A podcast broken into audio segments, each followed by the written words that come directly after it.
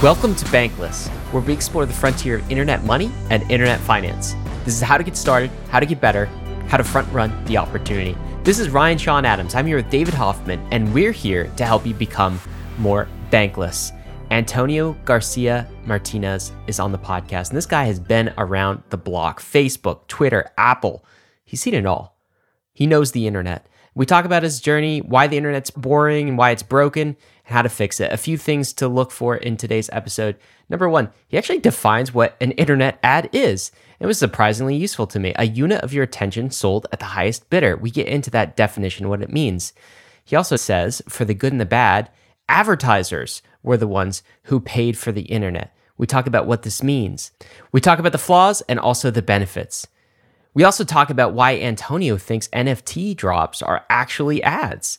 Lastly, we talk about attribution and how attribution on Web3 can help us win against big Silicon Valley and the big banks. David, Antonio's just a lot of fun to talk to. He's kind of a straight shooter, mm-hmm. tells it like it is. Yeah, what were your takes going into this episode? Yeah, Antonio I think he's going to be able to tell the story of the complete trajectory, hopefully, of the ad based models of Web 2 as it goes into Web 3. And of course, how hopefully, again, Web 3 doesn't just take the same, same ad models of Web 2, but it gives it its own native spin, right? Like how the ad based model of Web 2 is going to change, yet still achieve some of the same goals that ads do in Web 3. And I think rather than just like poo pooing on ads in general, Antonio in this podcast really gives a pretty clear and sober idea of what an ad is, why ads are actually good. The take that ads actually paved the way for the internet to be adopted, I thought was a pretty good one. And then also, then later it comes to become extractive and bad and evil. And then he, of course, is starting this company called Spindl, which he thinks can help create the ad model of Web3 that is hopefully a way that's non extractive, that is enabling of users. But his history is insane, Ryan, as you know, worked on Facebook before the Facebook ad exchange was in existence helped build the Facebook ad exchange. And so he saw the before and after of what we now know of modern Facebook. He also started an ad company, sold it to Twitter. He's been around Silicon Valley.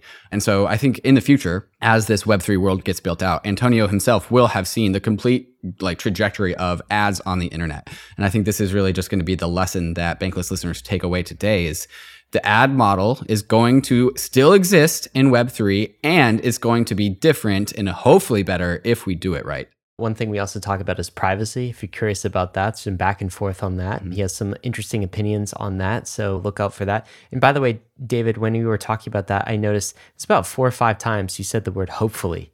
I want to talk about you more about mm. that word hopefully, yeah. but we'll save that for the debrief. The debrief, of course, is the episode that David and I record right after the episode. So literally what we're about to go do, mm-hmm. where we give you our raw and unfiltered thoughts. It's available for all premium subscribers. If you want to upgrade, get the premium RSS feed, you can do so. There's a link in the show notes, as always, to do that. Now we're going to get right to our episode with Antonio. But before we do, we want to tell you about these tools to help you go bankless. In all of my years in crypto, I've never been hacked, scammed, or lost money to a thief, and a lot of that credit goes to my Ledger hardware wallet. The Ledger Nano X and the Ledger Nano S Plus hardware wallets allow users like you and me to secure and manage all of our crypto assets and our NFTs, all with the security of storing users' private keys offline and out of reach from hackers. The Ledger Nano X is the perfect hardware wallet for managing your crypto and NFTs on the go because it connects to your phone with Bluetooth and has a nice big screen for easy transaction readings. Ledger has also upgraded the iconic Ledger Nano S and made the new Ledger Nano S device more DeFi and NFT friendly, making it the perfect hardware wallet for beginners. Ledger has truly maximized for both ease of use and security. So Discover which Ledger device is best suited for your journey by going and visiting shop.ledger.com. Arbitrum One is pioneering the world of secure Ethereum scalability and is continuing to accelerate the Web3 landscape. Hundreds of projects have already deployed on Arbitrum One, producing flourishing DeFi and NFT ecosystems. With the recent addition of Arbitrum Nova, gaming and social dApps like Reddit are also now calling Arbitrum home. Both Arbitrum One and Nova leverage the security and decentralization of Ethereum and provide a builder experience that's intuitive familiar, and fully EVM compatible. On Arbitrum, both builders and users will experience faster transaction speeds with significantly lower gas fees. With Arbitrum's recent migration to Arbitrum Nitro, it's also now 10 times faster than before. Visit arbitrum.io, where you can join the community, dive into the developer docs, bridge your assets, and start building your first dApp. With Arbitrum, experience Web3 development the way it was meant to be secure, fast, cheap, and friction free. The Brave Wallet is your secure multi-chain on-ramp into Web3, and it's built directly into the Brave privacy browser. Gone are the days of managing multiple wallet extensions that put you at risk of phishing, spoofs, and tracking. With the Brave Wallet, you can securely manage your crypto assets across more than 100 different chains, including Ethereum, Layer 2s, Solana, and more, all without downloading risky extensions. The Brave wallet is easy to set up and removes the headache of jumping between wallets and extensions. It's lightweight but packed with great features like built-in token swaps, buying and holding NFTs with a gallery view, and support for hardware wallets. But also much more than that, because Brave is shipping new features every single month with a mission to make Web3 easier to navigate for its over 55 million users. Wallet extensions are a thing of the past, so get started with Brave's Web3 ready browser today and experience a decentralized web seamlessly without all the clutter. You can download the browser at brave.com slash bankless and click the wallet icon to get started. Bankless Nation, we are super excited to introduce you to Antonio Garcia Martinez. He is a tech entrepreneur. He was early at Facebook, also at Twitter. He knows social media, he knows its flaws, he knows the effect of social media on society and the major effect it's had on his life. He's going to tell us what it's been like to be in the belly of the beast, what he's learned, and why he is in crypto as a result. Antonio, welcome to Bankless. It's great to have you. Thanks, Ryan. Thanks, David. How are you doing, man? You just came back from Miami, I think. little trip out there. I'm a little yeah. tanned. Yeah, I got yeah. some sun. yeah. I hope you enjoyed yourselves because, you know, you've had an exciting life I would say, as we look through this bio. And David, why don't you just tee up mm-hmm. Antonio's bio sure. for bankless listeners who haven't run across uh, who Antonio is? Yeah, and Antonio, I think you're going to fit in very well in this podcast because of you are extremely multidisciplinary. So started at Goldman Sachs pre 2008, moved into a Y Combinator startup AdGrok, which you sold to Twitter in 2011. Then you started working at Facebook in that same year, director of Facebook's Ad Exchange, which is a point in this podcast that we are going to dive into, definitely. Left Facebook in 2013 to write a book. You wrote this book called Chaos Monkeys Obscene Fortune and Random Failure in Silicon Valley, talking about a lot of your experiences. And then you also had a brief stint at Apple in 2021, and you're now at Spindl which is a Web3 attestation platform, which I believe takes a lot of the lessons that you've learned in Silicon Valley working on the Facebook ad exchange. But now, now that we have this new blockchain platform, taking a Web3 stance towards some of the lessons that you've learned in Silicon Valley. Antonio, how do you like that for a description of all of the places that you've been in the world? You included all the good stuff and excluded all the bad stuff, which is great. Oh, you did exclude some good stuff too. There's there were some weird detours in there, including living in an off-grid yurt and you know moving to Europe and a few other things. But uh, yeah, mostly you got the trajectory right. Yes. Thanks. So, Antonio, it's a hard question to ask because you've been to so many places. This podcast, I think we're going to talk a lot about Facebook and the Facebook ad exchange because I think that your time at Facebook straddled that. So you were at Facebook pre ad exchange and post ad exchange. Yep. And so we want to talk about how did that era of Facebook, which you had involvement in, change the direction of the company, but also change the direction of the internet and, you know, this place that we go to the internet. How did that change? And then we also want to pick your brain about perhaps what you see as a trajectory learning what you've learned at Facebook and Twitter and just being in Silicon Valley, how that's going to go forward with, with blockchain and how the whole blockchain role changes the game of the internet. Does that sound good? Yeah, definitely did. Thanks for pumping me up. I should mention it was a group effort at Facebook, but it's true that I was there at the formative time where the five or six products that made Facebook were shipped. So sure. that was a fascinating thing to see. But yeah. So let's start this story at AdGrok. Yeah. Can you talk about the oh, inspiration God. for AdGrok and, and, where that came from and what AdGrok did? Yeah, it's funny. I mean, this is like total deja vu. So I'm, I'm right now in San Francisco Soma across from South Park. Mm-hmm. AdGrok's office was like two blocks that way, right? And I remember living like the Web 2 boom, which like this used to be the pulsing heart of like consumer internet Web 2 10 years ago. Now it's pretty empty. There's a reason why we can't afford this office. But yeah, AdGrok was basically so one step in there. I went from Goldman, which is basically pricing and trading credit derivatives. That whole blew up in 2008. I joined an ad tech company. That was my first exposure to ad tech. Company run by Sociopath. It wasn't amazing, but they had very good recruiting. So I met two co-founders, and like literally the last day of the deadline, we applied to YC. Back when YC was still kind of somewhat of a niche thing in the sense that, you know, it was only 35 companies, Paul still ran the show, etc. And we managed to get in. We oddly managed to get in with basically no product.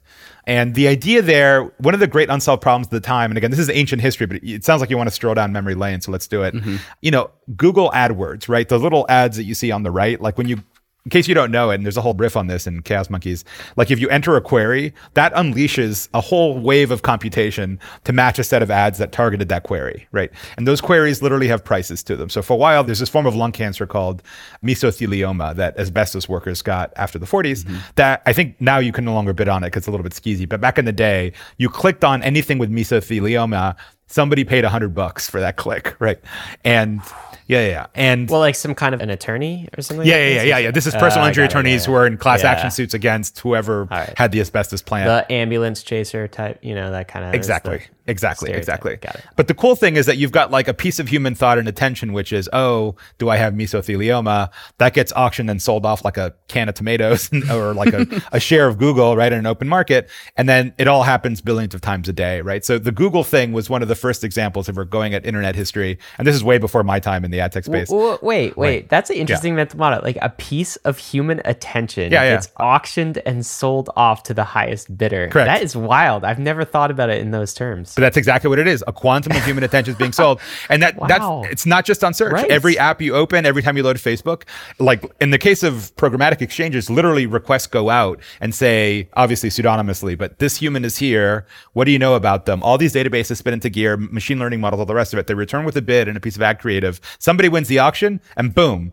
And then it happens billions and billions of times a day. Yes. And the winner doesn't actually care necessarily about the well being of the human who's behind the attention that it's receiving. It just cares about the ROI. It's just an economic calculation. And so, am I going to make more money on this human's attention than it costs me to purchase it?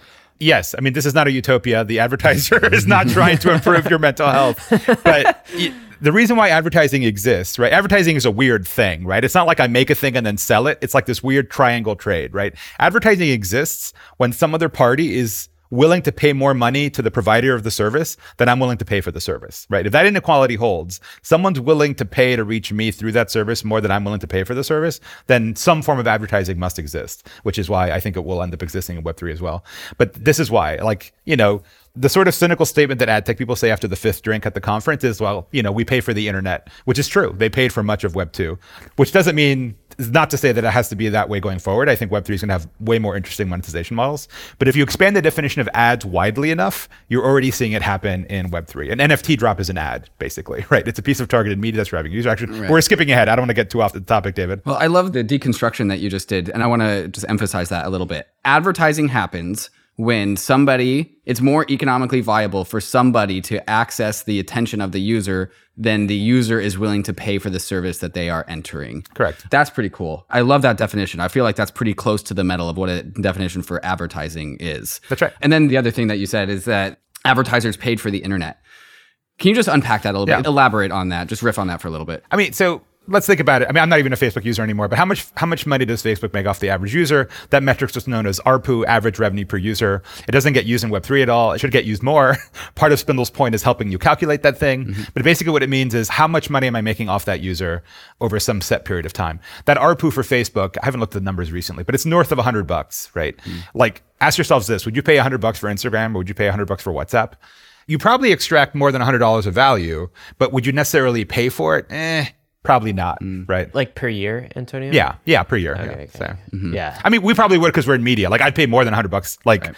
if anything, the, the $8 blue check from Elon is like cheap compared to its actual value, right? Right. But for the average user, for the three plus billion people that use Facebook and its associates, it's a lot. It's a lot of money, right? They're not going to pay it. Mm-hmm. And note also that a network obviously has network effects, right? Facebook is worth something because there's 3 billion people on it, right? If it had half as many people, it's not worth half as much, it's worth a quarter as much, right? This is known as Metcalfe's law, mm-hmm. that the value of a network was roughly as the square of the number of people in it. I mean, it's a rule of thumb, it's not exact, obviously, but in a state where you have network effects and you have a mass consumer product, advertising almost has to play a role because what you'd lose in growth if you actually put up a paywall in front of Facebook would be extraordinarily expensive if every marginal user is actually you know, exponentially important. It's interesting because it's a double edged sword. Advertisers paid for the internet mm-hmm. is interesting because for the good and the bad, right? but a, a, tremendous amount of good has been created. Yeah, and not just a first order of like, oh look, we have Instagram, we wouldn't have otherwise. There's also second order effects. Like, look at it's funny that um, I did some pieces back in the early days of Wired. I'm not the only one to observe it. This period, this like 80 to 90 year period of like somewhat objective, both sides journalism, where there's fact checking. Like, I mean, now I think things are getting more partisan, but at least in theory, unlike much of Europe or other parts of the world, a newspaper kind of tries to get it right and show both sides in the United States. Why was that? I mean, it was partially for ideological reasons, right? But if you go back and read the works of uh, Walter Lippmann, he was an early intellectual that founded the first uh, journalism schools. He wrote a book called Public Opinion. It was partially ideological because the press had gotten World War I very wrong, right? But it was partially also a commercial decision. Macy's basically needed the most reach possible to run its ads, right? And so the New York Times of the world, New York Times actually started as a publication that was not overtly partisan, right? A newspaper in the 19th century was like the Press Democrat. It was literally like the Democratic Party's paper in that town. And if you were a member of that party, you subscribed to that paper. And if you were part of the GOP, you read something else altogether, right? And that's just the way journalism worked until about the beginning of the 20th century. And so journalism gave us this sort of golden period of relatively somewhat objective and nonpartisan media. And so if you switch to a subscription model, which everything is going to, by the way, whether it be Substack or the New York Times, now makes an enormous amount of money from its digital subscriptions, right?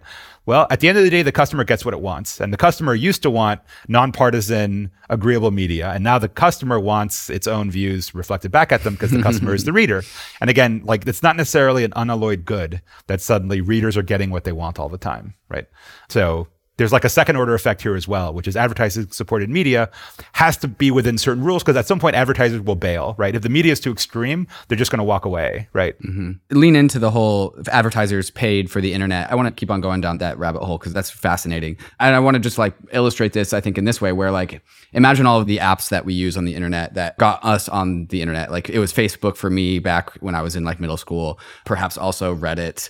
Imagine if we had to pay as a user to access all of those things. How much less would the internet be adopted if that was the case like orders of magnitude like the internet would like the advertising model probably was a lubricant for the adoption of the internet and i yeah. think that's what you really mean when you say advertisers paid for the growth of the internet yeah. a theme in previous bankless podcasts antonio that we talked about with mark andreessen and chris dixon and a few others is that the fact that native payments in the internet wasn't a thing until crypto was one of the main reasons why the current business models of the internet is what it is, where advertising is the only way to do it because that's how it paid for. But I think with what you're saying, that actually kind of argues against that, where yeah no, like if we had native money in the internet before the advertising model, we probably still would have had the advertising model yes. because of the free lubricant that is the onboarding of everyone because everyone's free. Yeah. I feel like that's a fair take. Yeah, yeah. I mean, I agree with Chris Dixon and Mark about like 99% of reality. So mm-hmm. I don't want to like overtly contradict them. And I do think the fact that there's like magic internet money that's programmable money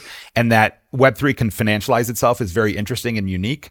That said, I don't totally buy the story that now because we have native internet money, there's subscription models that are viable that weren't before. I've been hearing about micropayments solving the publisher problem for like 15 years, right? We've had micropayments before. We've had startups that do this before. It's not about even though obviously stuff on chain is better than some of the fiat stuff, it's the emotional decision cost of like, do I want to pay 25 cents for this article all the time? People just don't think about it that way. Mm. It's like a mental toll. Even if you made it like a one click thing, humans just don't think about media that way. And that said, I do think the blockchain makes other business models viable that weren't viable before. But I don't think just making subscriptions easier is kind of good enough yeah. to change the dominant business model of the internet. No. So, Antonio, that's a little bit about AdGrok. And I want to bring kind of the next place that uh, you visited in your journey, which is Facebook, into the story because for all of the good, and I think for the first, like, I don't know, the birth of Web 1 and Web 2, all of this advertisers paying for the internet thing, we only saw the upside, right? We only saw the benefit. We only saw more and more people getting connected. And I remember back in the day when Facebook was like a beacon of hope. It's the yeah. social graph. Yep. It's how we bring world peace and connect everyone together. Sounds like you and worked look, at Facebook, but okay, yeah, okay. Yeah. but like I heard it and like I believed a portion of it. I remember kind of my first time logging into Facebook and it was just a magical experience. Here's everyone is here. Like, isn't this amazing? This is what the internet can do. That wasn't possible in Web one. So that's all of the good. But as we said, it's also a double-edged sword. Yeah. So advertisers paid for the internet, but also advertisers paid for the internet, right? Mm. Like there's a problem with that. kind of own it now. And we started to see, I think, the negative effects of that over maybe the last 10 years. But tell us about how your experience with Facebook fed into that story, kind of what you saw, and maybe some of the negative side of this attention based economy that we created on the internet. Yeah, yeah. I mean, we should distinguish there's different types of advertising, right? The rise of what I think broadly you'd call programmatic advertising was something that changed the course of human history. I think I can get out, and it's a bigger story than just Facebook. I mean, it had impacted Facebook because I was one of the people that helped bring it to Facebook, but it's a bigger story. What do I mean by that? So again, let's go back into the mist of time. A lot of internet monetization or the ad system was very skeuomorphic, to use a Chris Dixon term, of what the newspaper business was like. You know, if you look at you know, display ad on the right hand side of an online publication, it looks like a newspaper ad. That's intentional because that's what it was modeling. In fact, literally the first display ad, what was then called Hotwired, now called Wired Magazine, and it was built out as if it was a print ad because they had no other model. That and you still have terminologies like insertion order that comes from the print age because they would insert an ad into the the print of a thing. That's still referred. The IO is still how you buy an ad. In any case, so that was the ad world in which you had the New York Times or Wired with a sales force go to an advertiser and say, "Hey, we don't have much tracking or attribution. Like we don't know how well the ad's going to perform, but we're just going to charge you for the media. And by the way, we own the audience, right? If you want to address techies in the mid aughts, right? You basically had to buy an ad in, in wired.com. There's nowhere else to actually target those users. So what did programmatic advertising do? And this is where I wish I could take the camera to our whiteboard wall because I would walk you through schematics. But basically how it worked is rather than Wired or, or New York Times saying, here we have a captive audience, like pay up, right? Pay us $30 per thousand ads, which is kind of a lot of money. You had somebody like Facebook or somebody like the Google Display Market, you know, uh, ad exchange saying, you know what? How about we actually track individual users when they come to your website, right? So if you're an e-commerce guy, a user's going to come to you, you're going to cookie the user, you're going to fire a bunch of pixels to a bunch of other sites, and then you can actually target that user in all sorts of different places, right? If you've got a techie user that comes to your blog or comes to your gadget store, I can target them anywhere. I don't have to pay $30 per thousand ads at Wired. I can target them anywhere throughout the internet, right? And so what you've done is you've unbundled the audience from the publisher. And the publisher here is just the person who produces the media, whether it's wired.com, Facebook, wherever, they're all publishers in the ad tech sort of imagining of this, right? Decoupling the audience from and breaking it out of the publisher is what basically wrecked the mainstream media, right? That's why New York Times has managed to transition to subscriptions, but local news is basically dead because all they would do is sell ads against what was a captive audience, which was the local market. But again, if that audience has been decoupled, like you, the publisher, no longer own this. Actually, the ad exchange and ultimately the first party data the advertiser has owns it. Then that just changes the whole dynamics. Never mind that Facebook has actually upstreamed, to use a Larry David term, the actual media, right? Because a lot of the inbound that went to a New York Times or whatever else actually came from Facebook. So you could run the ad. A, you rip out the audience. Like the New York Times audience is no longer magical. I can find them on Facebook too. And by the way, they're actually, they spend more time on Facebook than do on the New York Times, right? That was the death blow of like conventional ads driven media. And so that programmatic ads technology changed everything, right? Really. That's fascinating. And like, I think a lot of people would say wrecked it in a good way because now it allows, it, maybe that's another double edged sword, but now it allows anybody to kind of create a platform and it disrupts the gatekeeping media that sort of were the gatekeepers of truth and the gatekeepers on what you see and what you hear and all of these things. And it opens this out. It it democratizes the internet. This is very much the web 2 vision still and still feels like it's a good thing I mean, I think so. I agree with you, but it depends how you feel about the New York Times. There's there are some who still yearn for the days of yore in which you had a human editor deciding what Americans read every day. Not everyone looks well upon the you know the algorithm as if that's the problem or whatever. It depends how you look at it, but yeah, I mean the problem I think with the Facebook model, right, is again what Chris Dixon calls the take rate. The problem with Facebook, like yes, you've democratized thing. You can run a Facebook page that would have a level of reach that it wouldn't before, but Facebook sits there and takes all the cash off the table, right? Facebook kind of does sit there and intermediate the ad spend in a huge way. And, you know, if Web3 has any promise, it's pushing the value to the edges, to the users, to the brands, to the creators. It's not having some like vampire squid sitting in the middle of it, right? Hoovering up 70 cents of every dollar that goes through the system, which is more or less how it works now. So that's the, yeah, that's a bigger downside, I would say. So Facebook as the intermediary between users and advertisers, I would assume that when we talk about their take rate, that they're trying to capture as much value as possible because they're a business, that's what they do. Yeah. And so basically they're eking out all the value that advertisers are getting from reaching their audience. Yeah. There's some like profitability there, but then Facebook is probably collapsing that profitability up to approach like 0% of like value to advertisers. Mm. Is that a fair take or is that not right? Well, let's get a little technical. You're not talking ad tech until you have a bunch of three letter acronyms in the mix. Sure. So let's include some three letter acronyms, which might be educational. So there's some key concepts when it comes to advertising, and they're not even that complicated, but things like customer acquisition costs, right? So CAC or like lifetime value, LTV. Mm-hmm. And CAC is like, what does it cost me to get that user to come in the door and become a paid user? It could be an ad, or it can be, by the way, running a Discord community. Like Zynga back in the battle days of Farmville used to run communities as well, right? That's a form of marketing. You don't pay for it as paid media, but it's it costs you something because you have a community manager. So how much does it cost you to bring a user in your door? And then you know, to be blunt, how well can you monetize them going forward? What is their LTV? Because some of they're going to churn out. So how much money do they spend over what time period, right? Mm-hmm. So if you're a business and you're advertising trying to drive growth, your LTV has to be higher than your CAC, right? If that ratio is above one, you're happy. If it's below, it isn't. And that, like, looking at it from a very mercenary point of view, every company is a marketing company that has a side hustle, which is how they drive users down the funnel. But for example, Uber was profitable, I think, for the first quarter this year. Their LTV was not better than their CAC for 15 years, right? That number was less than one, and mm-hmm. that that's what basically, you know, and, and of course they had to tie, tie that over with speculative capital. Don't even ask me what that ratio looks like in Web3, right there. But of course, if money is free, CACs are zero. Who cares, right? I can just invent this token and give it to users to use my product. Of course, I think those days are over. And I think people have to start looking very seriously at what their CACs are. But it's not quite true that Facebook can just squeeze the market, right? Because if my acquisition costs get too high, I have to either pass the savings on to the user, right? But maybe there's an open market in which I don't have pricing power. And then Facebook gets screwed. I just stop spending money on Facebook. Facebook has competition, by the way. I can also spend on Google. Now I can spend on Apple. There's the open web, right? Facebook isn't the only game in town anymore. And so they can't quite do it arbitrarily, right?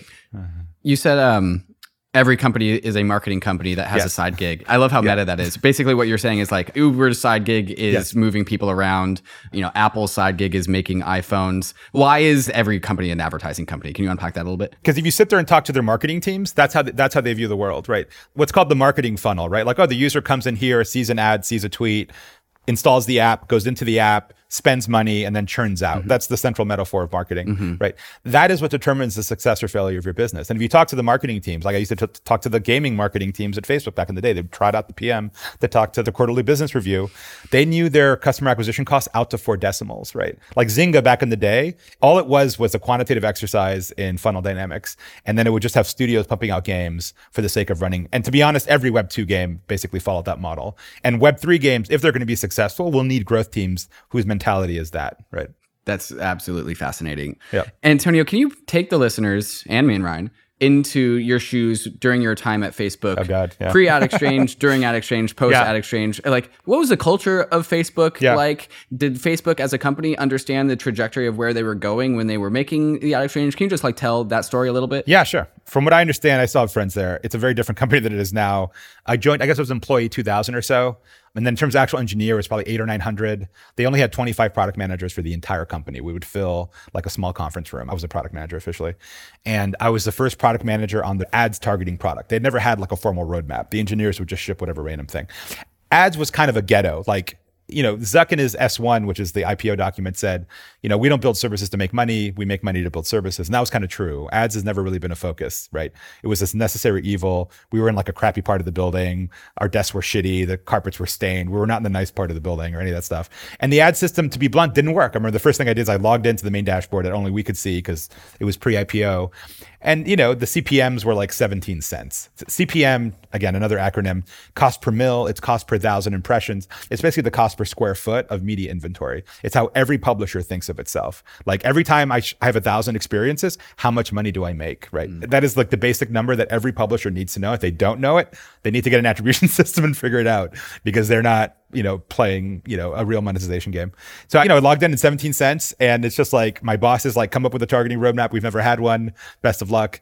And, um, you know, we tried basically using, it, there's so many things kind of wrong with the way I think the public perceives Facebook. So I might attack them one after another in a very Mythbusters fashion. One is that like your Facebook data is so valuable. It is in some very high level and second order ways, but in the very simplistic way of, oh, they're going to target the thing I did on Facebook. No, it is not, right? Uh, the persistent rumor that Zuck is listening to me through my phone. Okay, even assuming that's true, which by the way, you would see on the network bandwidth because you'd have this constant call going to Zuck. Like it's impossible. They're not listening to you all the time. But leaving that aside, how often do you actually say, oh, by the way, I'm in market for a flight to Boston leaving February 3rd and coming back February 6th, and I don't want to pay more than $600? When the fuck do you ever say that? You never say it, right? and this whole business, oh, I talked about the cat with my girlfriend and I saw saw cat food ads. Yeah, because you looked up cat food literally an hour before that. That's why, right? Or your girlfriend did. And here's where your data does get used a little bit. There's a product called Lookalike Audiences, which doesn't get talked about much. It's one of the most successful products that Facebook ever launched. I wasn't involved with it, but I was there when it started. And what that means is you two guys are probably very similar to each other. You're probably like a high coefficient edge on whatever social graph you're a part of. If David does the thing, then we might show Ryan an ad for the same thing. And it won't be as good as showing it to the Davids of the world, right? Because maybe you're not exactly like David, but it's definitely way better than random chance, right? And that's one of the biggest problems advertisers have is like, here's my million, to use Web3 language, here's my NFT whales, right? And this is, I'm sure, a problem that like OpenSea has and is trying to address. Here's my NFT whales. Like, I know how to sort of address them, right? When they come on site or send them NFTs, but give me like another million like them, right? Create a similarity metric in order to do that. So your data gets used to do that, mm. basically, to a large extent. But again, the things you do, like we literally spent a year trying to input, I actually called it Project Chorizo after Spanish sausage, because we were literally feeding it to the sausage grinder of like literally everything you posted, everything, everything we could legally use, right? Would it actually improve like the interest targeting system that we had? And it didn't. It didn't move the needle at all. And the key unlock, and again, it's not like some brilliant insight, right? Because I knew about the ad tech world a little bit, but most of Facebook at the time did not. I mean, now they're pros, of course, but at the time, almost nobody in Facebook ads had worked in ads, right? So I'm like, hey, dude, like there's this whole outside world of programmatic advertising that I know you guys don't know about, but I come with good news, right? What we should do is actually join to the outside world of data and rather trying to use the fact that you liked Starbucks a year ago and sell you coffee, which is stupid because it isn't, it's not a signal to anything. We should use the fact that you put a 300 $100 tint at REI in your shopping cart and abandoned it an hour ago. And we should show you an ad for that tent for the next two days and see if you convert and see if the click through rates go up at all, which of course they did, right? Not only did the ad bid come for it, because it's a $300 tent, they're going to make 20% margins. on. They're willing to pay 60 bucks a pop to get you to buy the damn tent, right? So they're willing to bid a lot for it. And secondly, the actual click through rate, right? I mean, this is the whole experience you've all had. You go browse the internet, you see an ad for your favorite beard oil or whatever the hell it is in, in Instagram, and you click on it one in 20 times, 5% CTR. Great. That's orders of magnitude higher than the click through rates were when I joined Facebook, right? And that's the power of data. Not that it's magical. I can't turn you into a zombie. I can't force you to vote for Trump. I can't, the ads don't work that well, but as a statistical phenomenon, can you make it go from a 1% click through rate to a 2% click through rate, thereby doubling your traffic, right? Like that's a big jump. Yes, you can. That said, 98% of people are still going to completely ignore the ad because it's just mistargeted and whatever. Like ads are still a statistical fluke, but you can make them be less fluky with data, right? Mm-hmm. And so that was the key unlock for Facebook. That's like, you know, we're not going to be a walled garden. In some way or another, we're going to take first party data, which is the valuable data, and then use that to inform ads on Facebook. That was one of many things that happened, by the way. That wasn't the only thing at Facebook. That's what made Facebook into the behemoth that it is today. I mean, but that's crazy. What that is, is is just like a, a massive professionalization a massive like you just scienced the hell out of it, basically. well, we copied Google to be clear. I literally the FBX actual integration docs. I literally had Google's docs open. It was basically writing like a simplified version of it. But yeah, whatever. Yeah, sure, basically. One thing I just want to clear out in that whole story is because there is this sort of persistent thing. I've heard so many, you know, people in my life, friends and such, tell me that Facebook or Twitter or someone is listening to them can you clear that up? Clear there. You better the belly of the beast. So that doesn't. Yeah. You're telling us that doesn't happen. No, no, no. In fact, I wrote an entire Wired piece about it, and in fact, I went on um, one of the NPR podcasts, the the Money Show, whatever it's called, Planet Money. Yeah, Planet Money, in which I came on and gave my spiel. At this point, I've just given up. But they actually interviewed a set of people. All of them had the same like cat food with the girlfriend story or whatever. And they basically like interviewed, like grilled them for minutes and figured out what it actually was, how it was they actually got. And there was always some mechanism. They had actually Google searched for it, or the girlfriend had looked it up, or they had used a loyalty card at Petco or something, which by the way can be joined to your online experience. So there was some more conventional means of targeting that they just weren't familiar with that was correlated with, yes, talking about cat food. But no, I mean, think about it, right? Like imagine you would have to have basically like the phones aren't good enough to do the ML on your phone. So you'd basically have to feed the audio like a Siri speaker to like Facebook. You'd see it in your network. Like it's impossible. Just, it's just not possible. Mm-hmm. So the punchline here is that uh, the claim is that my phone, which is sitting on my desk, is listening to me, and it's going to interpret what I'm saying out loud in this room, yeah. and it's going to find me a product to sell me as a result of that data. Yeah. What you're actually saying is that no, I'm actually feeding it data directly Correct. through my internet path, yes. and it's just using the data that I'm already sending outbound. Correct that was the theme of my Wired piece. It's like Facebook doesn't need to listen to your phone. You just give it the data. You're doing enough stuff Yeah. on the website already, right? Okay. So when you first joined Facebook back in 2011, right, there was just a field of opportunity here. Yep. Just more things to science. Uh, You just had basically nothing at Facebook, and you kind of like can turn that and, and create metrics and, and quantify it, and Yep. um, just continue to turn through it. I'm just curious your perspective. I was like. Are we at the end of that? Have we squeezed all of the juice Yes. out of attention and like there's nothing left to squeeze? Like, how much more efficient can this form of advertising that the social media behemoths have discovered and implemented, how much more efficient can we get? Yeah, you know, we're at the end of a long saga. I mean, that's part of the reason why I've made various jumps in my career. Um, let me just rattle through some of the list of things that Facebook shipped that like completed the picture. So one is obviously much better targeting. That was part of it. Two, better ad units. Facebook ads used to be these little stupid postage stamps on the right hand side, right? Now you have these much more compelling in feed or even on Instagram, beautiful, you know, things that look like organic posts. You had what's called attribution, right? So back in the day when I joined Facebook, you'd click on a Facebook ad, you'd go off Facebook. Facebook had no idea what was going on. They have no idea if you bought the thing, like no idea whatsoever. And what attribution is is basically it's closing the causal loop of like, oh, did they buy the thing? and let's use that to inform whatever the media experience is that we're trying to optimize, right? They didn't have that. Mm-hmm. And then they, you know, they just got smarter about mobile. A bunch of stuff happened, right? But a lot of those adaptations have gotten to the point where there's not that much alpha left in ad tech as a thing. Like VCs aren't funding Web2 ad tech anymore. There's one last thing I want to mention. You skipped a couple steps in my trajectory a little bit. I worked at one company, not to plug them or anything. I no longer hold shares, but a company called Branch Metrics, which is an attribution company. Web2 It's one of the biggest independent attribution companies. It has competitors, of course, AppsFlyer, Adjust, etc. But basically, what they do is what you need in web 2 right? Like you need a data switzerland. Like say you're the advertiser david right? Like you don't to- like speaking of trustlessness the ad tech world is completely trustless before that term was invented. You don't trust google and facebook right? And so you want somebody to grade their homework and tell you like yeah okay facebook says they showed all these ads but how many of them actually bought the thing? So tell me how many of them bought the thing and how much i spent on facebook to get them to buy those things and how much are those things worth and should i spend more money on facebook or not right? So you will have a relationship to an attribution system like branch or AppsFlyer or adjust or whatever that tells you that. And half their value is the fact that they're not google and facebook right? That they're checking that other mm. person's homework right? Like auditors of sorts. effectively. And you know we're jumping ahead a little bit but if you know when i get asked like how did you come up with the Spindl idea? It's so weird. You web 2 web 3 blockchain. It's like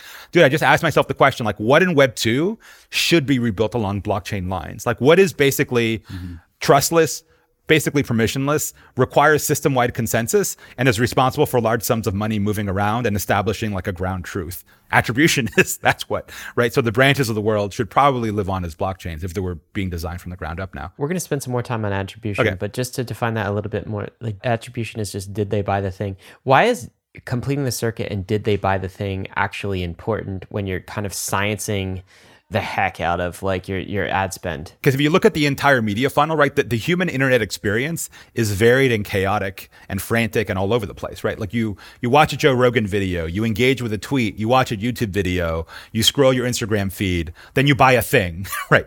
And so then like time's arrow goes forward, but attribution goes backward. So you bought the thing. What led to it? Was it the incremental value of Joe Rogan mentioning the thing? Was it the brand's channel on the YouTube video you saw? Was it just the tweet and the offer of a 10% off code? What was it? Like, what was the co- like?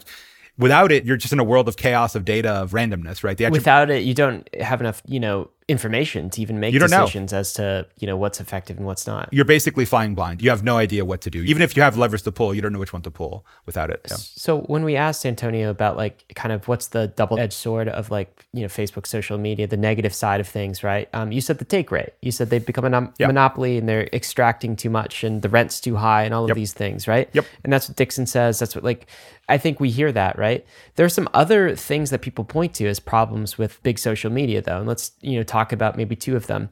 The second is you introduced earlier in this episode the concept that was new at the time in Web 2, which is the concept of a cookie.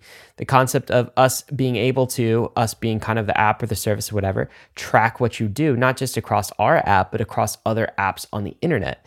And this has been pointed to as another problem, another, I guess, externality of the Web 2 internet and Web 1 internet is these things called cookies, and nobody has privacy on the internet anymore. What's your take on that? How do you respond to that? Is that a problem? Yeah, privacy is a complicated issue. Um, there's a lot you can say about it. It's a relatively novel invention. It didn't appear in the dictionary in our modern sense until the 19th century. Most of the case law is actually from the 20th century. It's not mentioned in the Constitution even once, although, of course, it's implicit in the Fourth Amendment. You know, the right to live as a stranger among strangers, right, was a very obvious reaction to the urbanization of life, right? The fact that we left traditional small villages and suddenly we were living among strangers and we felt we needed some redoubt against that you know, if you ever live in a small village, and one of the chapters you skipped over in my bio, I once lived on a small island northwest of Seattle, off grid in a yurt. I literally bought a piece of land and lived like a hermit on this thing. If you live in a small community, nobody has privacy, right? Not only that, it's not considered a social good. If you live like a recluse, if I had lived like a true recluse and had told nobody anything about me, didn't establish relationships, like it wouldn't be a good thing. You'd be like a weirdo, right? There's no GDPR on Orcas Island, right, northwest of mm-hmm. Seattle, right? Everyone is kind of in your business, but of course, the break on that is like, well, it's a community, right? You can't be nasty to people because you have to see them in the checkout line the next day, right? And this is just how human life works. Unfortunately, these are the things that we don't have online, which is why media drives us completely crazy, which I think it does, right? Um, so yeah, so privacy has to exist in a very real way, but I think the way that the privacy discourse goes, particularly from people who tend to advocate like privacy maxis and the revealed preferences of actual users, I think tend to diverge, right? Yes, there are people who want to remain forever anonymous online for reasons that they want, but that's not how most people want to live. Most people like cookies because they don't want to log into every site they go to. They want to remember that, oh yeah, this there's no state in HTTP, right? Remember the cookie was a hack because in HTTP protocol there was no ID being passed, so they had to write a file to the browser. So it's a very early hack to make identity happen because you don't want to log into your bank literally every single time you go, right? So most users do not delete their cookies every day, although they could, because it just degrades the experience in a big way. And that's the reality of it. Privacy I mean, you talk about it as this absolute right because that's how you posture on- online, but the reality is it's more of a commodity that you trade for something else, right? Mm. You trade a little bit of privacy for convenience. Like I let Amazon see all of my credit card transactions because I don't want to enter the damn credit card every time I buy a thing, right? And I even use Amazon Pay on other sites, which means they get that data. They know other places that I'm buying as well. But you know what? I hate entering my credit cards. So I'm just going to do it, right? And also curation, right? Like if we give them a bunch of data, they can curate. Like I want sure. Spotify to have all of my music data because I want Spotify to give me the best artists that I don't know, right? And I will totally give up that privacy for better music. Right. And I want to sync it to my device and my Tesla and this computer. And like, I don't care that you know that I own three devices. Like, I'm happy to not log in all the time and have all mm-hmm. my music stored there.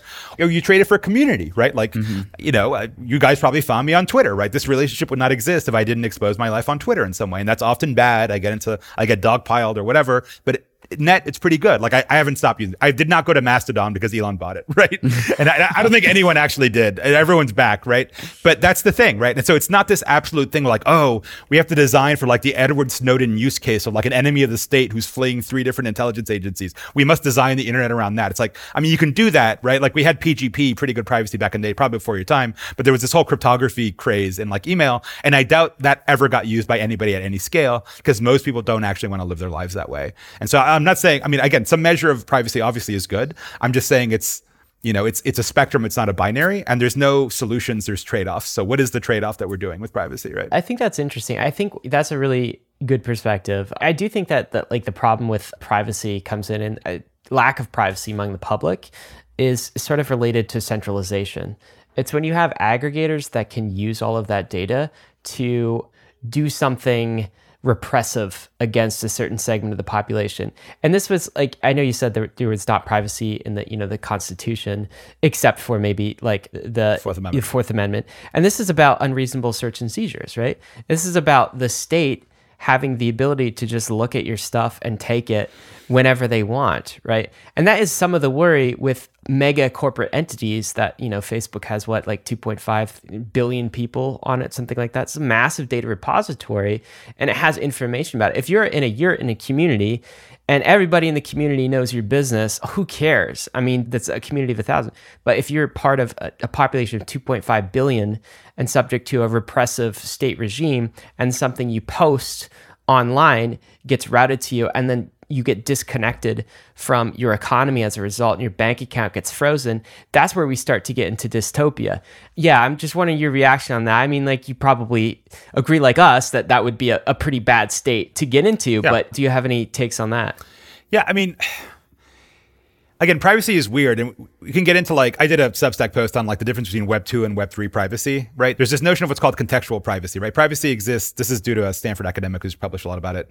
Privacy exists within a certain context. So, like, take for example what's considered private in Web three, which is very strange in Web two. Right? Like, imagine Amazon published to a public ledger everything you bought on Amazon. Right? You would have a total freak out, and yet that's how Web three works by default. Right? But everyone's like, oh well, but it's pseudonymous, so it's fine. I mean, it's sort of pseudonymous, right? If I want to make the FBI show up at my door, I'll touch an OFAC wallet, and they'll they'll show up way faster faster than anything else I can do in the conventional, uh, traditional. So it's not even that private actually being on chain. But yet somehow people mentally say, well, you know what? I can always just get another wallet ID. But everything about that wallet is known online, right? Which I would never do on Web two. And so I think it's just it's a question of how you approach it, right? If you violate what is the context of that privacy, you feel violated. But as long as you play roughly along the rules, it's kind of okay but yeah, getting back to your question of like, what if like you're an enemy of the state and they try to crush you and like take away your banks and all the rest of it? It's possible. Yeah. I mean, you definitely saw it in terms of like how deep in the stack does it go? Does Cloudflare pull your blog offline? Like all these debates have been had. Like I think they were hosting like a Nazi site or something at one point, and you know Cloudflare wondered, do I pull the plug on the Nazi site or not? It's a good question. It's a big debate. I don't claim to know the answers. But I would say, I think you're right to distinguish between it's one thing to have a government as an enemy, like men with guns show up and stick you in jail, versus Facebook trying to help, you know, REI sell you a sweater, right? That is just a different scale of threat. And it's hard to imagine cases where literally all of American capitalism conspires to ruin you, right? yeah. The reality today is that five corporations control the entire world of social media. They own our names, they restrict our content, they monitor our every move. And their time is up, thanks to our sponsor, DeSo. DeSo is a layer one blockchain built from the ground up to decentralize and scale social networks. With DeSo, you can own your own identity, content, and social graph, and take it with you across hundreds of applications already built on the censorship resistant DeSo blockchain. DeSo's storage advantages make it finally possible to build infinite state applications applications that can efficiently store and index large amounts of content and data fully on chain. DeSo also offers multiple crypto native monetization primitives for developers and creators, including social NFTs, social DAOs, social tokens, and social tipping. So, in order to experience the social layer of Web3, go to deso.com and claim your username. That's D E S O.com. If you've been listening to Bankless, you know that we're fans of the modular blockchain thesis. The idea that blockchains will separate execution from data availability and consensus, allowing all three to become the best versions of themselves. And Fuel has built the fastest modular execution layer in the industry. By supporting parallel transaction execution, Fuel unlocks significantly faster throughput for the Web3 world. Fuel also goes beyond the limitations of the EVM with its own Fuel VM which is more efficient and optimized, opening up the design space for developers. And lastly, Fuel brings a powerful developer experience with its own domain-specific language, Sway, and a supportive toolchain called Forc. With Fuel, you can have the benefits of smart contract languages like Solidity while adopting the improvements made by the Rust tooling ecosystem, letting the Fuel development environment go beyond the limitations of the EVM. If you want to learn more, there's a link in the show notes to see how you can get involved with the Fuel network. The Layer 2 era is upon us. Ethereum's Layer 2 ecosystem is growing every day, and we need Layer 2 bridges to be fast and efficient in order to live a Layer 2 life. Across is the fastest, cheapest, and most secure cross-chain bridge. With Across, you don't have to worry about high fees or long wait times. Assets are bridged and available for use almost instantaneously. Across's bridges are powered by UMA's optimistic oracle to securely transfer tokens between Layer 2s and Ethereum. Across is critical ecosystem infrastructure, and Across V2 has just launched. Their new version focuses on higher capital capital efficiency, layer 2 to layer 2 transfers, and a brand new chain with Polygon, all while prioritizing high security and low fees. You can be a part of Across's story by joining their Discord and using Across for all of your layer 2 transferring needs. So go to across.to to quickly and securely bridge your assets between Ethereum, Optimism, Polygon, Arbitrum, or Boba networks the last piece I just wanted to hear about. So we talked about kind of the take rate being a negative of you know the Facebook and social media monopoly, yeah. and then loss of privacy the other piece that's kind of circulated more recently is kind of this um, the social media platforms becoming the new arbitrators of truth. Oh God, yeah. Don't get me started. I did a whole post about it today. I got so pissed off. Yeah, yeah. Okay, yeah. Well, tell us about that. Is that another negative byproduct here? Do you see this? if this was Rogan, like the guy would be pulling up the tweet right now. Um, maybe you should share. well, what tweet? We can make it. It's Rogan. one that I posted this morning. All right. I'll pull this up. I only tweeted like one thing this morning. It was me being kind of a dick and saying, you know, haha, I was right. So I've been very consistently skeptical of what we now call the content moderation regime, right? The thought that platforms should be arbiters of truth, I've always been very skeptical of. To be clear, I am not a free speech you know, absolutist. I think they should be able to ban porn or hyper violent content. I certainly think they should ban any sort of CSAM or, you know, child abuse material. Like that should obviously be crushed by all means possible. But you know, we're talking outside of porn and violence and obviously illegal activity, right? That's really the realm of debate. The rest of it, nobody really who's saying debates, right?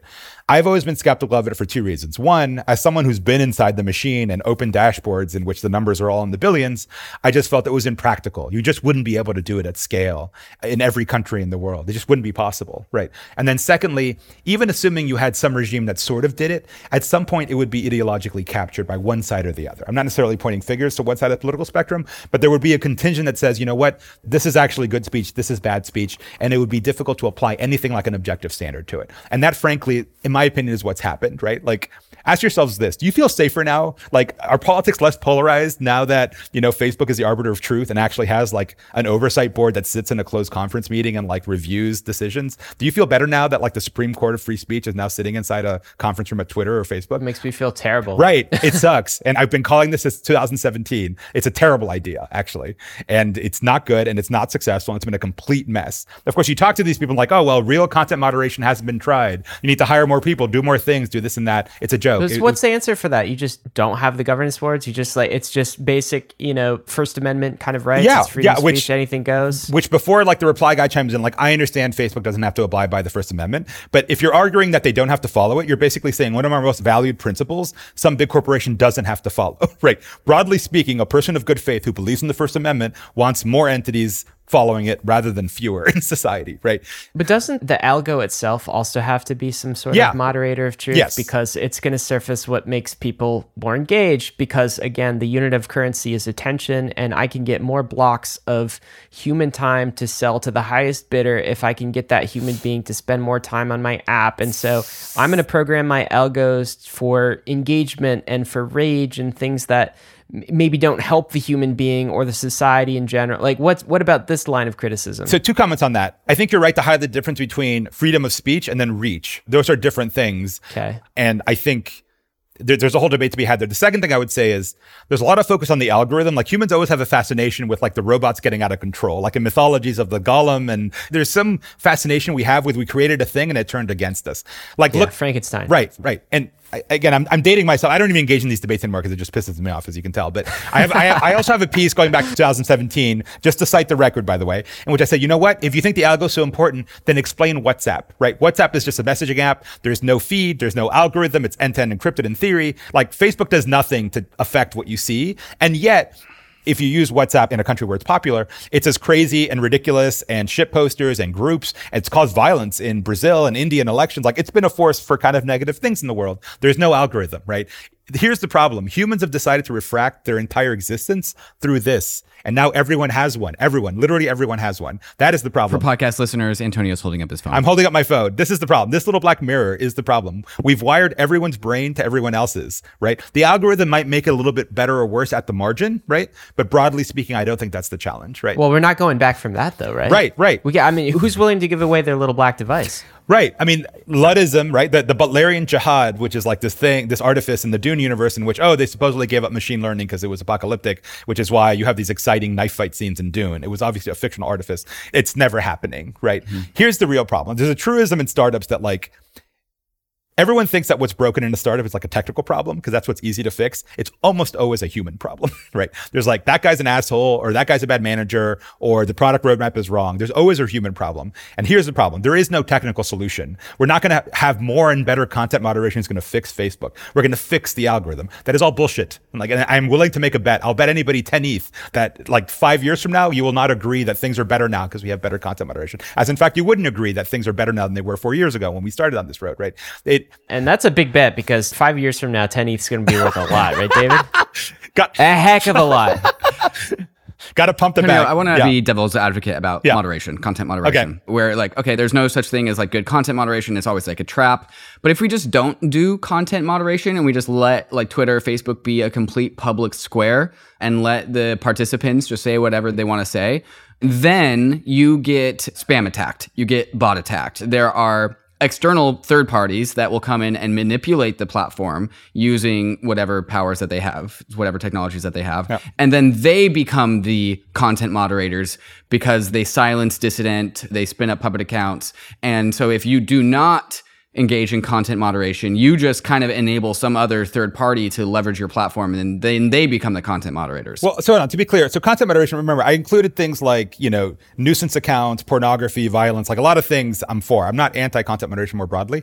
I'm anti like disinformation or, or misinformation policing. The thought that in a developing situation like COVID or a war or whatever, that you're going to be able to discern God's own truth online, I think is, is ridiculous as a premise. So I agree with you. Bot traffic is super annoying. I have all these crypto bots following me on Twitter. Like those should just be wrecked. But what is the standard right now?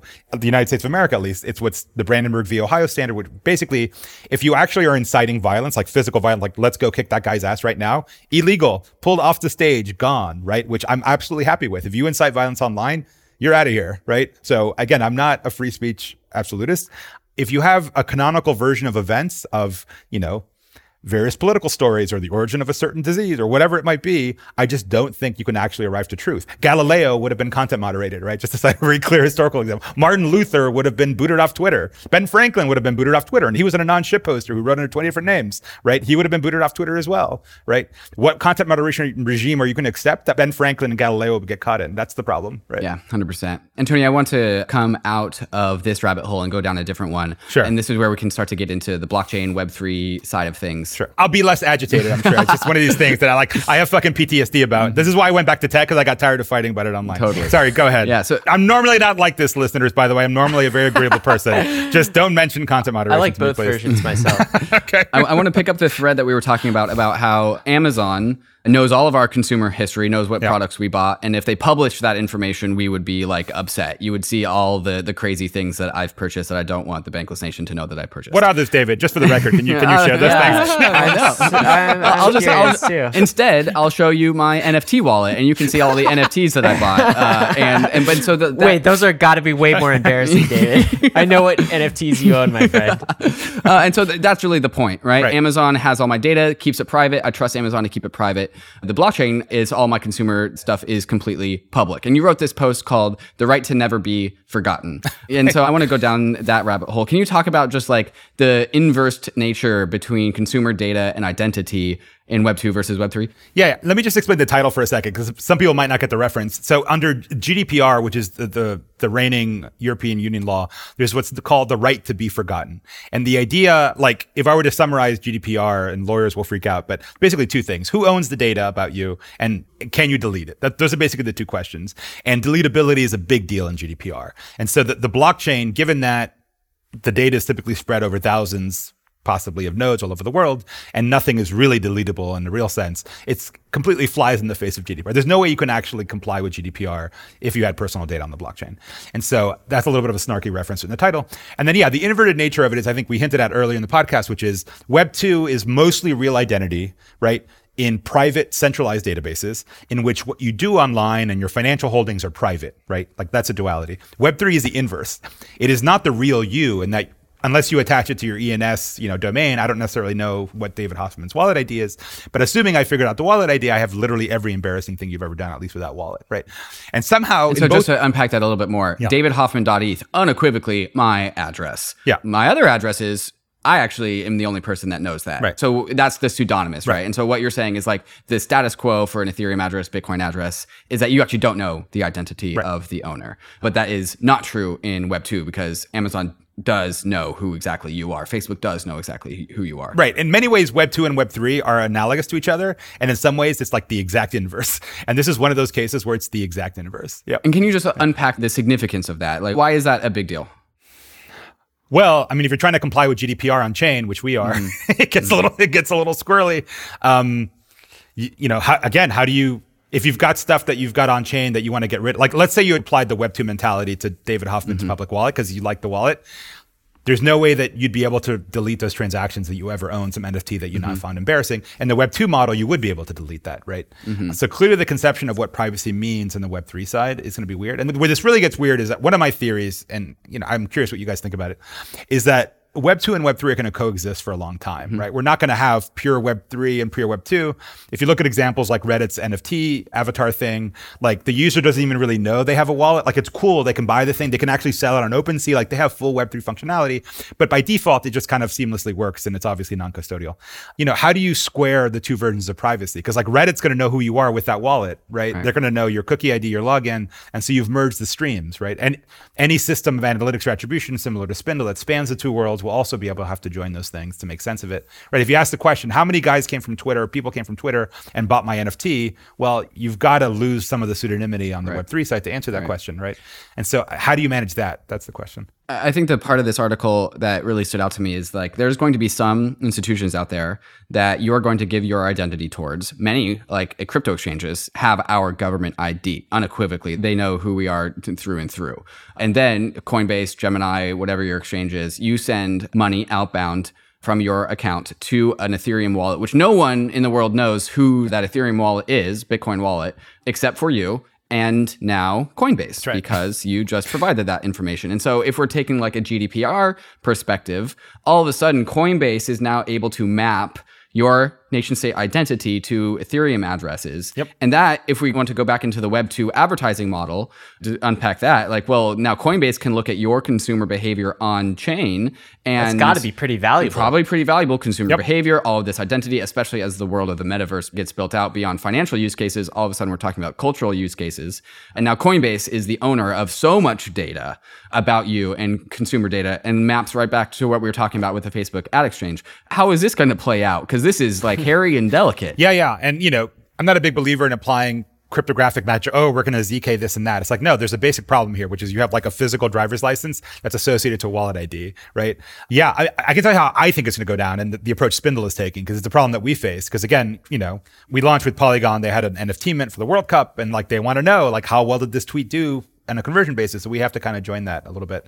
The attitude we're taking is that, and again, we're going to be totally compliant with GDPR and all the rest of it, although I think we're going to have to have new regulation because GDPR kind of doesn't apply to Web3. Basically, we just delete the connection. So like if you say, you know what, like I want out, right? Like I just don't want to be tracked or, you know, if, if Polygon, whoever offered the opt out, which by the way, they're going to have to. Like Web3 hasn't gotten the memo on privacy yet. Like if you're, if, and it's like nobody's in compliance. It's really weird because I'm like, uh, you know, at some point the EU regulators are going to show up. But if you want out of it, we just delete the match. Like, hey, that's it. Like, we're going to disassociate like the browser cookie or whatever it is with a wallet ID. And it's as if this match never happened. Like, that's done. You're as anonymous and pseudonymous online as you were before. Mind you, it kind of sucks for Polygon or if we eventually we work with Magic Eden or OpenSea or whatever, because they're not going to be able to tell where you came from and, and again, kind of target things towards you and offers that maybe you want.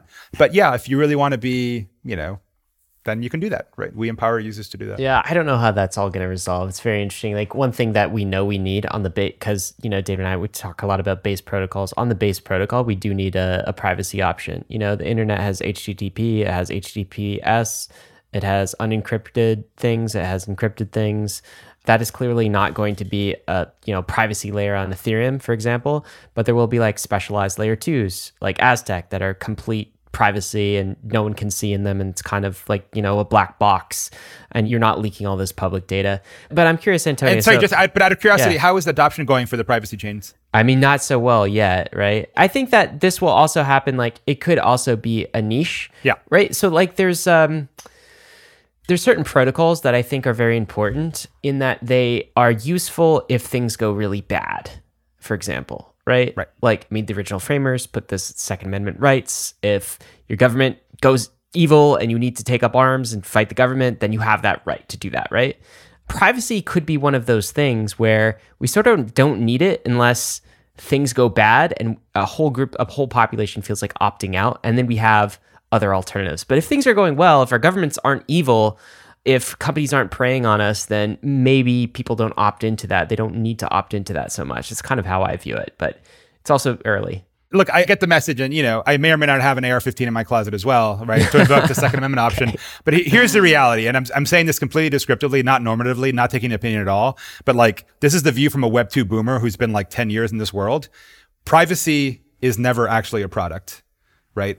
That anyone actually kind of pays for except for in extreme cases or when it comes to things like financial stuff. It's very hard to sell privacy as as a thing in and of itself. It typically has to be coupled to some other value creation that people are willing to pay for. I think we agree with that. I think like we've seen like Zcash and these attempts haven't gotten much adoption, but having that option is important.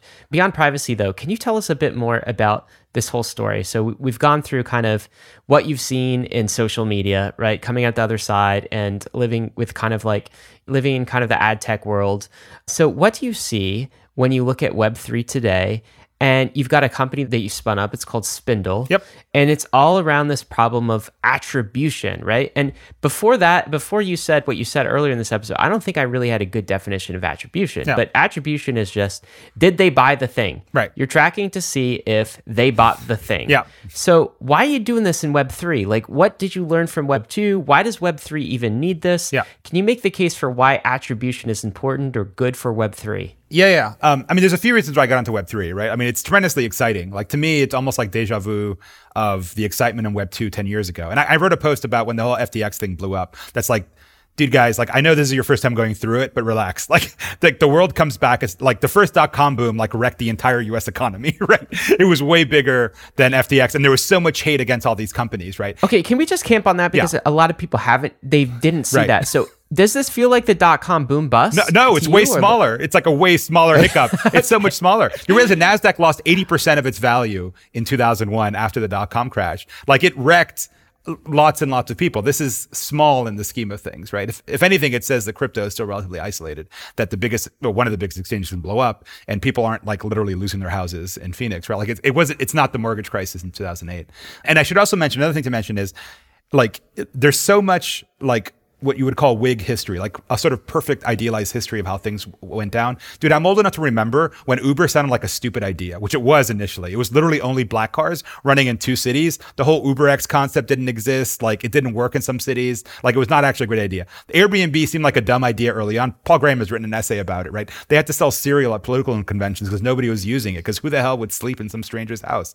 I was at Facebook when the ad system sucked. Like you literally could not, you could not sell Facebook ads because it was so shitty, right? So like everyone assumes that all these companies are always amazing and always great, and there wasn't like this drumbeat of haterade going all the time. There was, just like there is now in Web three. Like all that hate was there, and all the people who are like shitting on Web three now, who are going to have to like eat crow five years from now when it takes off, they're just going to disappear and never refer to it again. Just like everyone who hated Web two kind of disappeared and never referred to it again, right? This is just the eternal return of human innovation. So you know that part of it I wouldn't worry so much about. What I like about Web three though is that it's like it is the wild west, right? Like we're like pioneering a new field as we build it, which you can't do in Web 2 anymore. It's like boring SaaS, it's buying some other dumb shit on your phone. Like there's nothing that radical, that new, that interesting, that exciting in Web 2 anymore. And like if the Web 2 guys who are being Web 3 like trolls or being honest with themselves, the smartest talent isn't going and working at some of these Web 2 giants anymore. They're simply not, right? Do you know Dixon describes it Web two as like sterile? It is. It feels like Disneyland rather than like a real neighborhood. It is. And, you know, maybe Chris and I are having midlife crisis because I'm old enough to remember Web 1 and Web 2 and that excitement of like, oh, there's this just like untrammeled frontier and you have to invent all this shit to make it work. And that just doesn't exist in Web 2 anymore. Like those companies became the man that there were once the rebels against. They just don't realize it, right? And Web 3 is kind of that rebellious thing, right? And so to me, it was exciting. But answering your specific question, which is like, why did I build Spindl. Like I said, I looked at Web 2 and said, like, what should be a blockchain? Something like attribution or, you know, some layer of shared state. And then I look at Web 3 and like, what is totally missing? Attribution, right? Like I got introductions to a lot of, you know, game developer and stuff. And like, hey, what's your CAC? Like, what's a CAC? Like, well, it's your customer acquisition cost. Like how much you paid to have that user come in the door. It's like, I don't know. We did an NFT drop. I'm like, okay, well, did you check and see if the guys who got the NFT like converted more than the guys who didn't. No. like, why not? it's like, well, it's hard. All we have is Dune. Like, we don't have a good way of querying the data. We don't have data science. Like, I don't know. There was no technology there from, and I don't mean to like being super critical of these people. Like, they're just working with the tools they have, but there's no tools there to actually to measure this. And the problem is, like, in my opinion, Web3 is not going to really take off in a big way until you have those tools, because these are basic table stakes stuff on the Web2 side. It's not rocket science, right? Yeah, so tell us that story. Can you give us a story of what is a Spindl if it's maximally successful? What is the future blockchain world when we have Right. this part of that world built out. Let me sketch it out by maybe listing the questions that Spindl can answer. and that might be an interesting way. Say you have, I'm not going to name individual companies because we may or may not be working with them in any case. I don't want to feel like I'm plugging them. But let's say you have some Web3 game in which involves like some NFT game, like something like, well, just to cite one, Crypto Unicorns or Zrun, all these games on Polygon in which you buy and trade and breed NFTs, right? And you're wondering, okay, what is my LTV? Like how much money am I making off every user? And if I'm paying them to use the game, how much am I paying them? Is it a positive ROI trade? How long are they sticking around? Retention is a major problem, right? Churn is murder. Like you literally go through the funnel, they use the app and they drop out. And if that churn rate gets above a certain amount, like think of your app has a churn rate of 20%, that means you have to grow by at least 20% a month just to stay flat, right? That's how a mature company thinks about growth. And I don't think a lot of Web3 companies are thinking about that because they had such explosive growth, they didn't have to. But now that we're in crypto winter, money isn't free users aren't using the app, they have to start asking themselves this question. So, like, what is my retention rate? What does that mean, a retention rate? It's like, okay, I did an NFT drop or I had a Twitter social media campaign. I got 100,000 new users. How many stuck around a month later? If that number is 10,000 versus 90,000, one is a good app. The other, you're on the road to death. you cannot survive a 90% churn rate for your magic cohort. You have to either fix something or go out of business because it's over, right? And just quantifying these sorts of things are just the V1 of Spindl. There's a bigger vision here, right? Which is, okay, like if you think about how should user acquisition, by which I mean there's a machine in which I put in money and I get users and more revenue, right? Which has to exist for any media ecosystem to exist, right? Doesn't have to be ads necessarily, but there has to be some way to get users to come into your app, right?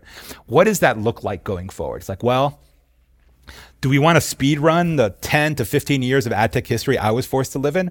Or do we want to leapfrog to the right answer, which is advertisers should be able to say, look, I am a lending protocol and I want people to come in and put liquidity into my exchange and have it and stick around for more than a month. That's what I want. That's my target event. I'm the head of growth for Aave, Compound, whatever. That's my target. That's how I get paid. How do I do that? Right.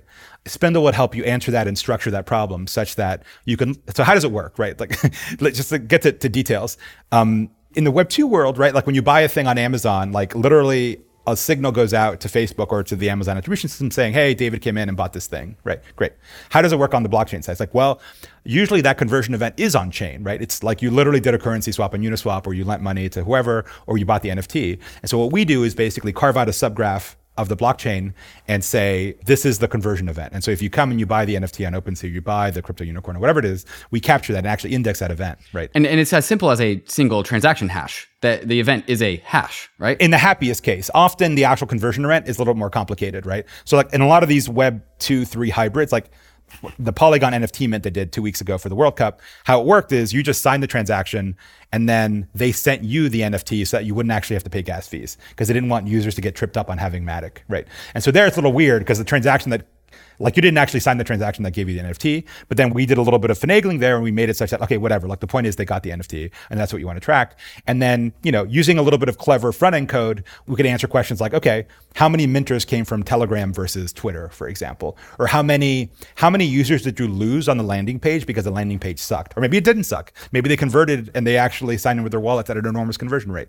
But until you actually get what's called that user funnel together, you don't really know how well you're doing. All you see is like, I don't know, the mint sold out or it didn't right?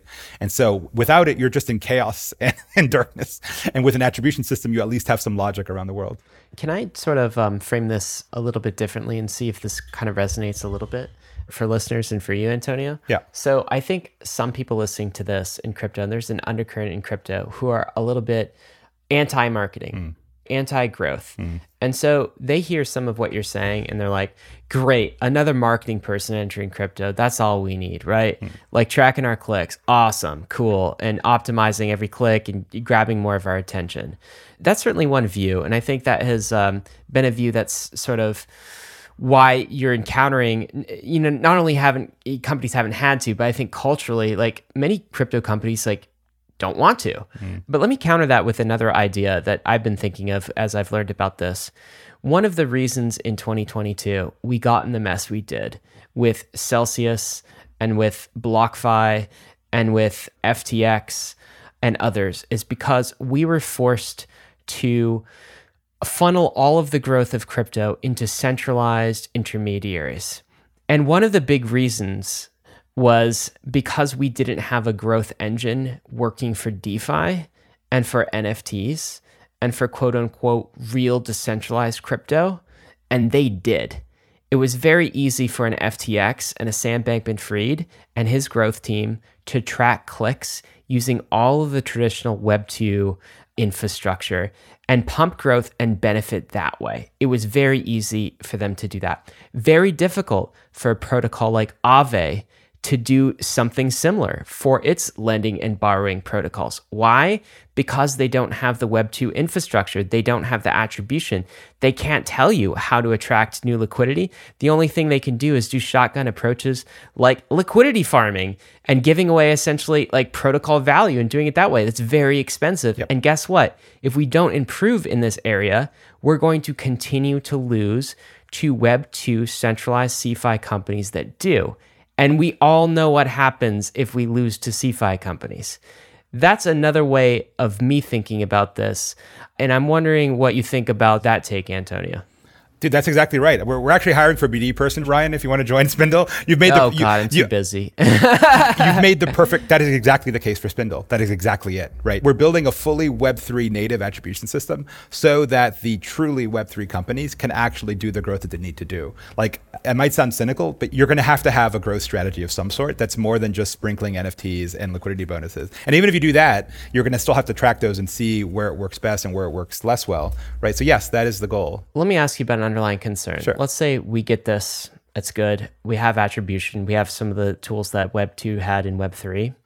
How do we not make the mistakes that Web 2 has made? All right. How do we not become them? We talk about this like all the time in Bankless, right? This is a bankless movement, right? Do more without banks. But the question always, the meta question in the back of our minds at Bankless is how do we go bankless without establishing a new set of bankers and becoming them? How do we set up that defensive perimeter yep. and embed that in the social contract? And can you do that with attribution? Are we just going to become Web3, Facebook, nope. 3.0, whatever? Yeah, no, that's a very good concern. Because again, if, if we end up in another Google Facebook duopoly, that's like a major fail for Web3. And just to be clear, that's not at all Spindl's aim whatsoever. Just because I work there, I kind of know the beast. We're not trying to reproduce the beast here, right? How you do it, right? And this was part of the original promise of a lot of programmatic ad technology. You embrace Web3. You make it permissionless. You make it trustless. You make it composable. Like right now, we're thinking about how we're going to work with you know, potentially other partners in the sort of Web3 marketing space to make it easy to work with an attribution system, right? But again, it's going to be fully on chain, fully transparent. Hopefully, there's no way that a Facebook or a Google emerges from this who just sits there and accrues value, right? The cool thing about Web3, right, to, to echo Dixon, read, write, ownership, right? You have true creators who are creating things. You have their fans who want to enjoy that creative. You have brands that want to address their users. You have apps who want to address their users as well. That's where the value is. That's the cool part, right? You know, the Facebook sitting in the middle with a 70% take rate, that is the enemy and that is not the goal. So anything we have to do has to be geared around that. That's right. And and I think if we do this right, it'll be impossible to have like a Facebook sitting in the middle of it, hopefully. This is cool. Antonio, so we've appreciated your time and just maybe as we close, I'm curious like maybe a personal question. What gives you kind of the energy to do this? I mean, you, you, you were around during dot com boom bust. Yeah. You did 2008. That was crazy. That busted. And then you did the whole Web 2 thing. You wrote a best selling book, Chaos. Like you've done all of this stuff. Yeah. Now here we are in 2022. I imagine you don't have to work for financial reasons. Um, I'm imagining you're enjoying what you're doing why? Why are you giving it another go? Why are you like because this is not a one to two year project to me. No. what this sounds like is another five year type thing yep. in order to get this off the ground. What gives you personal energy right now?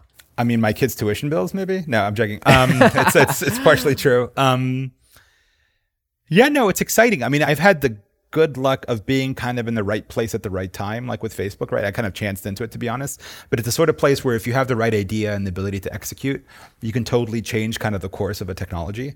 And that's super exciting, right? For as much as I kind of bitched and moaned about Facebook and, and, Chaos Monkeys, it was a hugely exciting thing that, frankly, in retrospect, I should have appreciated more. But now I do, in retrospect, I do appreciate it, right? And I think that weird little tingle I got when I'm like, you know what? I should pitch Zuck on like outside targeting and joining. Like this is going to like totally upend the apple cart. And like, who knows what it really does, but it's going to be big, right? I had that same tingle when it, like I started thinking through what Web3 needs and how to build Spindl. It's like, okay, you know, it's the whole Archimedes cliche about like applying the lever and moving the world or whatever. Like there's some like I think it's the right place, it's the right time, it's it's the right person, hopefully, the right team. And it's just I don't know, it's tremendously kind of exciting. I think I have one like big startup thing left in me. Mm-hmm. And then then I'll really move to the island or the sailboat and just never turn off my Twitter account and disappear forever. But I think for the next five to ten years, we've got a window to really change the way Web3 work. And also like I, you know, ideologically, I'm in the Chris Dixon camp of like, let's wreck the FAANG companies. Web3 is a new internet. Let's create it. Like to me, half the fun of Web3, like forget all the reasons that I've told you about why I think it's cool. I'm just tired of talking about Facebook and Google. And Like I just, I'm just like, I'm so fucking tired of hearing about these people. Like I just want a whole nother internet that doesn't involve them and that I don't have to think about, oh, what's Google going to do if I build this thing? I don't care. I don't want to think about that. I don't want big giants in the picture that can just crush me. Right. And so, yeah, building an alternative internet, I think is important. Right. That that's, it's a big deal. Oh. Yeah, we absolutely love that sentiment. When we talk about going bankless, it's in direct opposition to Wall Street, but it's also Silicon Valley too. It is the intermediaries and the arbiters of our experience on the internet that we definitely want to route around. Antonio, one last technical question with Sure. Web3. The theme of this podcast has been just like the ad model of Web2 as it's going to change, but still still exist in Web3. Same, same, but different. Yeah. And I want to unpack that different thing a little bit where I don't think my intuition, my gut tells me that nothing's new under the sun. We're still going to have attribution. We're still going to have advertising in Web3, but it's not going to be a one to one the same thing. It's going to look different. And, and so Yes. hopefully, if this goes in line with my general thesis for the space, the ads and ad model of Web3 is going to be there's going to be more creativity. There's going to be more culture. There's going to be more alignment with the user. There's not going to be a sort of like this oppressive owned relationship.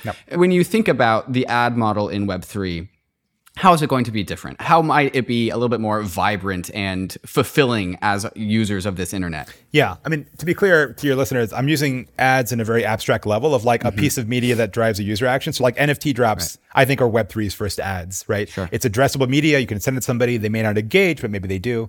But I'm with you that I think if we end up in a world of like little display ads, man, that would just suck. Yeah. That would be skeuomorphic to use Dixon's term.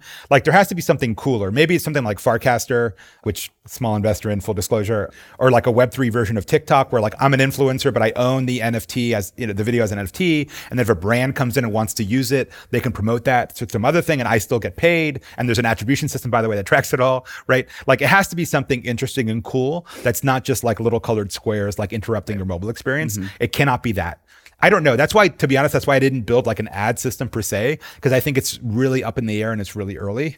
But hopefully it's something around, again, brands, influencers, creators. There's like a personal connection. Like that's the luxury good in a digital economy, like the connection that I have with that artist and that interaction. Mm-hmm. Somehow doing that in a non obnoxious way that still gets the creator paid and pays for the Farcaster or whatever the publisher is in the future. Like that's the thing. I'm not sure what it looks like, but I, I know it has to be attributed to some degree. So that's why I'm making the bet that I am. But I'm hoping that there's a lot more consumer adoption inside Web3 so that we can start experimenting with these models to see what I personally like Farcaster, but I'm a DAU on Farcaster. But um, yeah, things need to get crazier. Right. Like we need to turn up the crazy knob somehow and yeah, have different media experiences. Yeah. A hundred percent, a hundred percent. Yeah. If the ad model and the acquisition, attribution, all this stuff, if this goes from invasive, like a banner ad is like invasive, yeah, right? it's and it kind of it kind of just gets in the way, right. Right. If we go from invasive to enabling, and this is again uh just a general thesis I have for the space, where Web two extracts, Web three enables.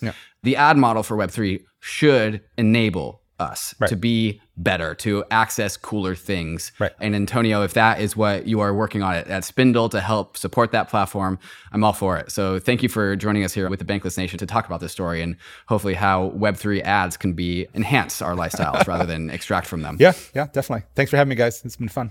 Bankless Nation, we appreciate you hanging out with us. Some action items after today's episode. You'll find these in the show notes as always. Read the post that we talked about, the right to never be forgotten, San Antonio's post about privacy, Web3 contrast versus Web2. Also, his post on why he started Spindl and what problem it's solving. We'll include those links in the show notes. Of course, got to remind you risks and disclaimers. Crypto is risky. You could lose what you put in, but we're headed west. This is the frontier. It's not for everyone, but we're glad you're with us on the bankless journey. Thanks a lot.